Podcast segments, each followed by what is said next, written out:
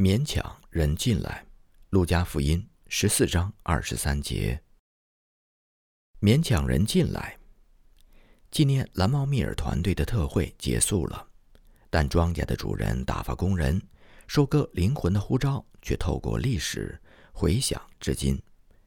一八七六年八月的亿万华民上，刊登了萨姆尔·马丁牧师的正道词：“基督徒的责任。”马丁牧师早年放弃建筑师的学业，受训做了一名宣教士。后来因为健康原因，不得不放弃海外宣教，并于1842年成为威斯敏斯特礼拜堂的首任牧师。因着他有力的讲道和勤勉的工作，该礼拜堂1500个座位到了1860年已经不够用了，并于1865年7月6日。扩增为两千五百个座位。虽然不能亲身加入宣教士的行列，马丁牧师从来没有停止激励自己的会众。凭什么大使命是基督徒的责任？原因非常简单：第一，耶稣基督把福音带到世上，这个世界就需要福音；第二，如果基督命令他的门徒向万民传福音，他们就有能力完成这个使命。福音来自神的启示，不认识神的人就无法在祖宗流传下来的经书当中看到，无法在他们的宗教领袖和僧侣的口中听到，无法在自己心灵的土壤当中搜索到，也无法在人类的探索发明当中创造出来。而只有已经接受福音的人，才有特权和能力去传扬福音。马丁牧师继而催逼他的听众，他说。难道万主之主没有在这个聚会当中向我们当中的一些人说：“去，去，不要安于祷告的内室做一个默想的人；去，不要逗留在神的家里做一个做礼拜的人；去，不要沉湎于迟疑犹豫之罪，或让父母家人拖累你，只管去。”牧会期间，马丁牧师建立了收容孤女和失业男子的救济院。在积极参加社会改良的同时，他非常清楚，无论是在19世纪还是未来的21世纪，这个世界都有自己文明发展的机器，进行医病、赈灾、救孤、扶寡以及其他的慈善事业。但是，所有这些社团和联会，与拯救灵魂的宣教差会相比，孰重孰轻呢？作为基督徒。我们更应该支持哪一种机构呢？最后，马丁牧师用了一个来自一所平民学校的小女孩临终前的故事来表明，丧失的灵魂是何等迫切的需要救赎。小女孩临终前接受了耶稣，并在断气之前请求她的老师到街上勉强其他的流浪儿童也进到耶稣里来。同样的。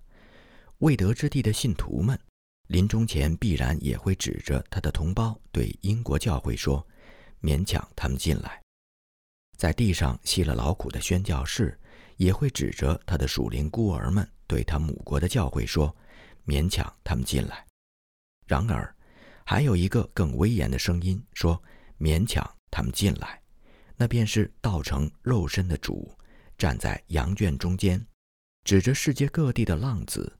命令他的子民。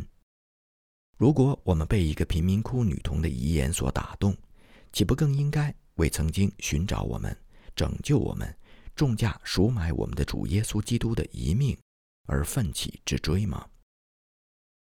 勉强到什么地步？对内地会而言，漂洋过海勉强人进来，已经不再是问题；但是在跨文化的勉强人赴宴的过程当中，什么可以让步，什么必须坚持？像中国人做中国人，可以做到什么地步，才能既引人入席，又不至于亵渎同席的主，则是另一个层面的难题。因此，一八七六年八月号的亿万华民当中，开始转载美南进礼会在上海的燕马泰牧师 Matthew Tesson Yates 的文章《祖先崇拜》。一八七四年，二十八岁的燕马泰抵达上海，并于同年十一月在老城乡的老北门建立圣会堂。一八七四年更名为第一敬会堂。美国南北战争期间的一八六零年代，教会经济来源断绝。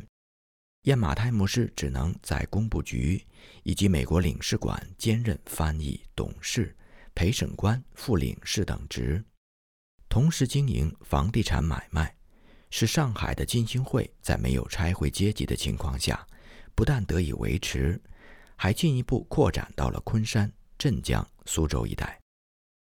一八七六年，五十七岁的燕牧师已经在中国人中间居住和生活了二十九年。他的观察和辨析都是非常的精到。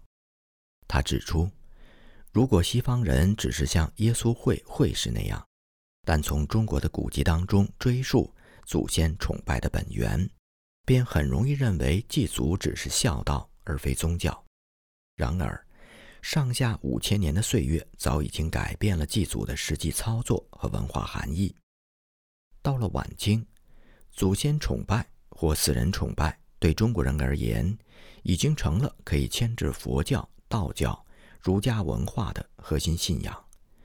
中国人在与生老病死有关的许多风俗当中，都尊鬼为大，而对阴间世界的理解，则参照阳间世界的构架。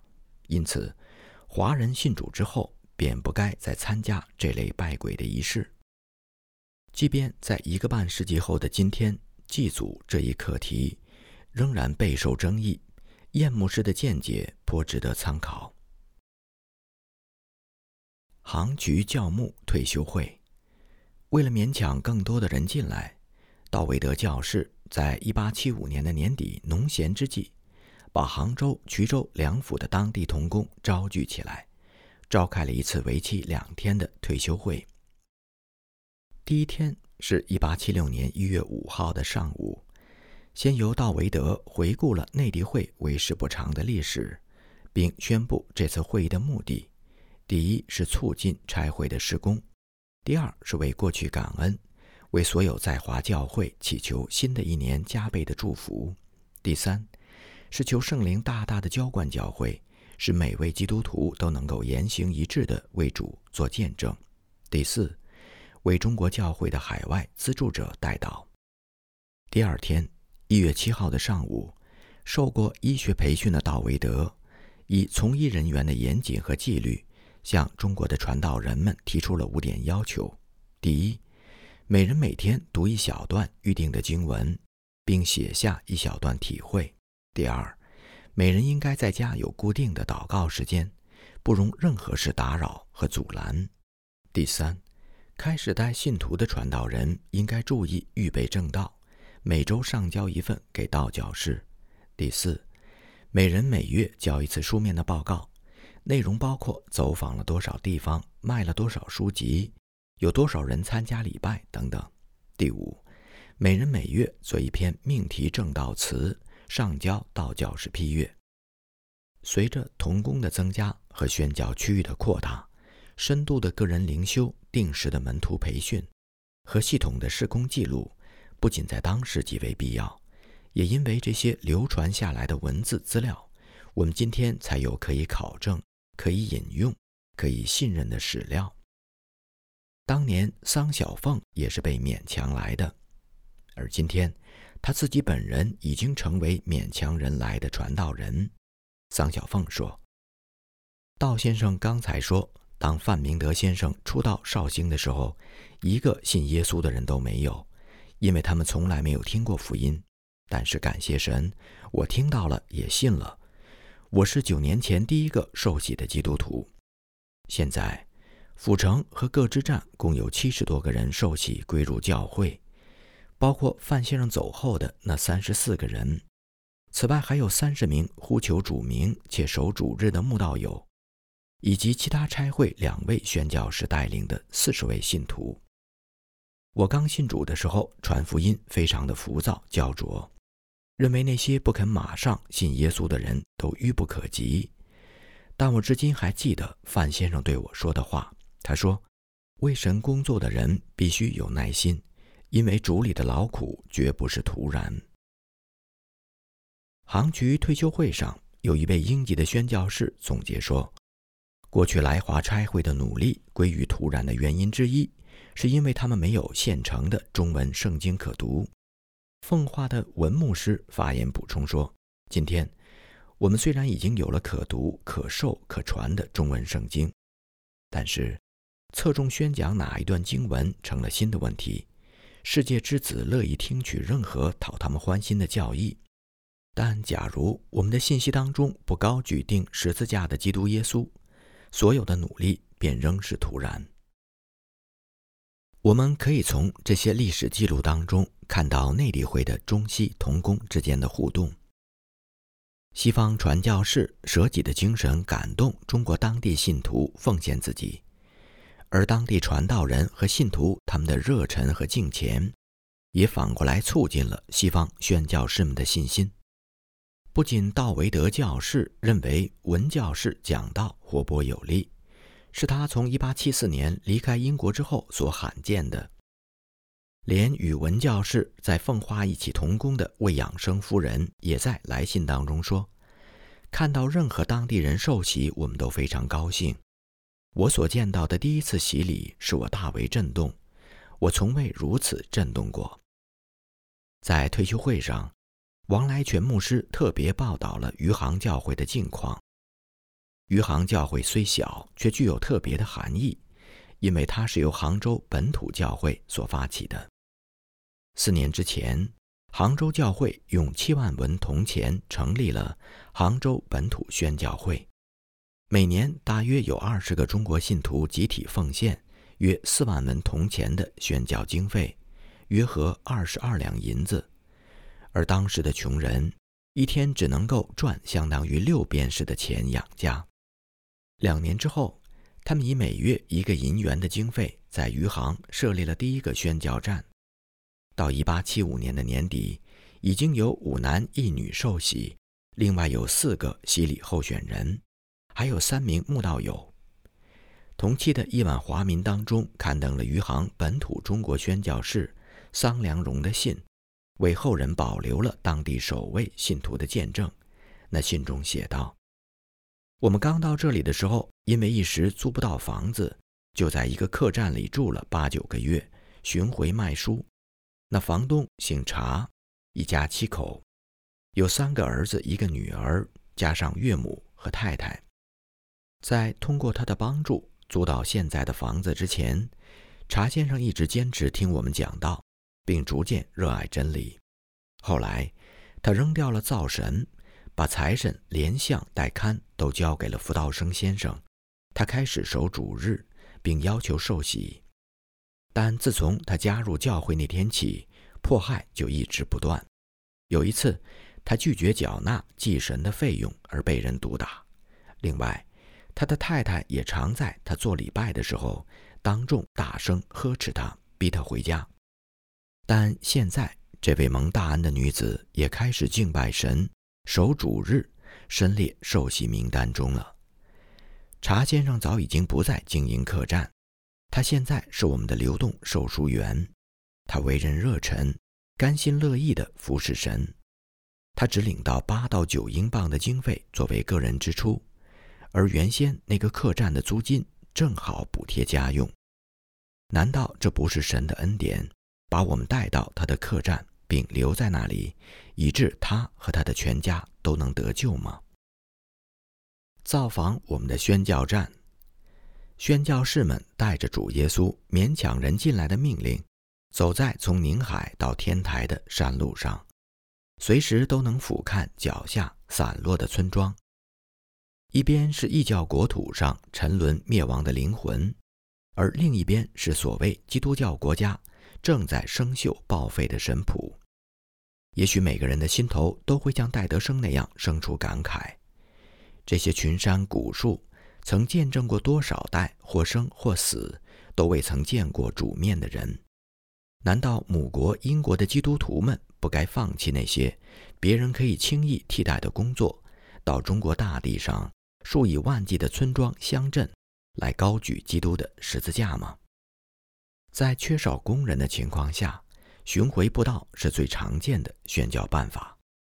在乡间的大道上，与下乡的传道人偶然相遇，是很多乡民生平第一次，也许是最后一次听到福音。他们常常会说：“请您写一段祷告文给我们，因为我们不知道怎么向你们的神祷告。”或者说：“给我一本书吧，要有耶稣的名字在里头。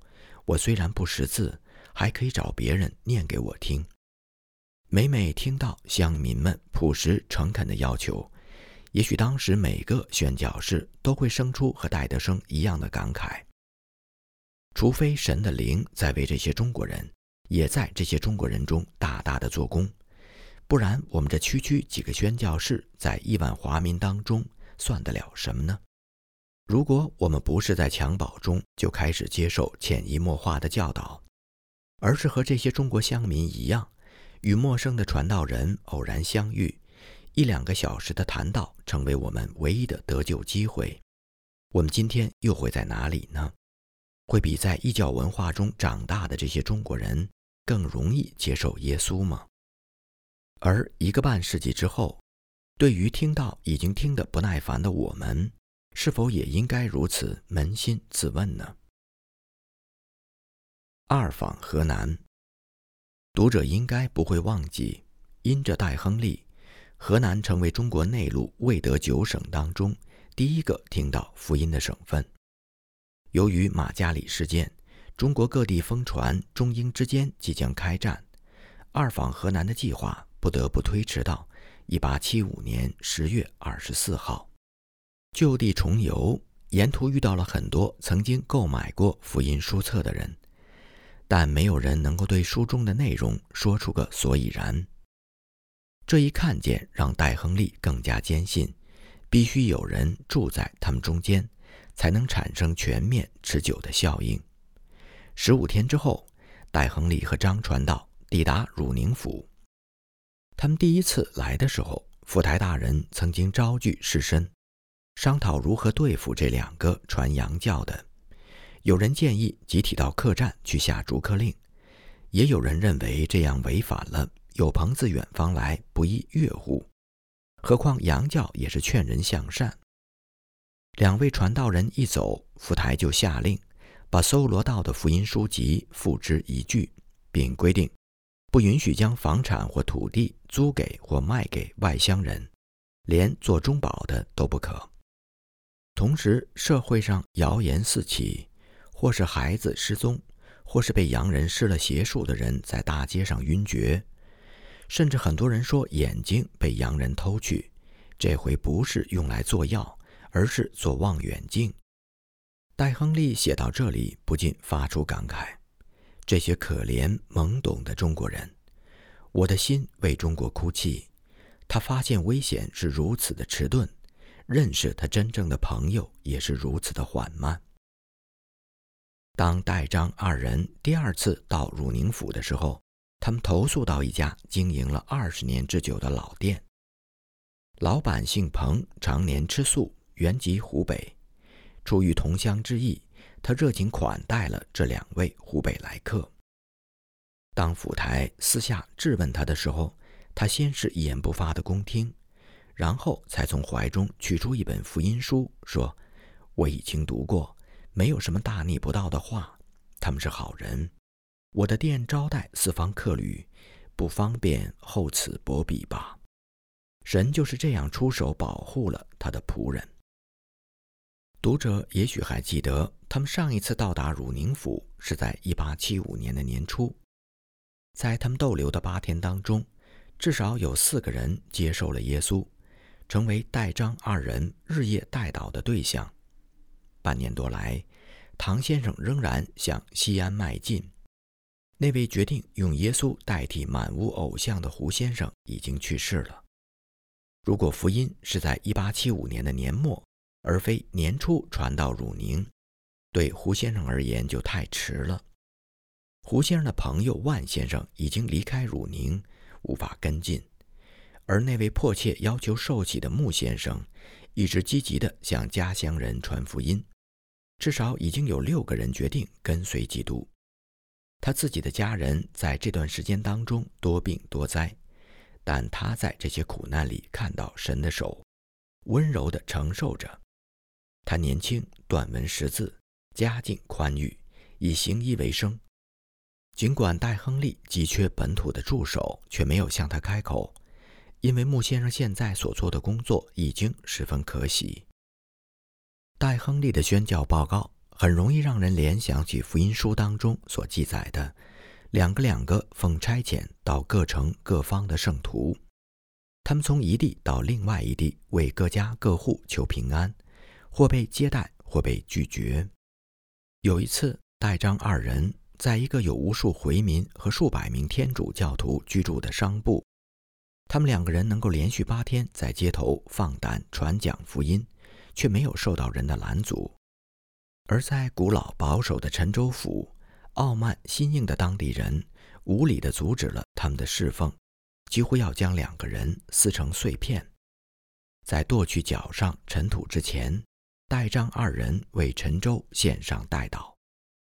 在归德府，他们和耶稣一样，没有吃饭和睡觉的功夫。无论在街头还是在客栈，都被当地人重重包围。八天下来，惊动了府台来访。当着两个人的面，府台严严地叮嘱店家要确保远客的安全。回衙门后，他却暗中勒令店家马上赶走洋人。听了回民店家的陈述之后。两个人婉言谢绝了府台打发来的轿子，向开封进发了。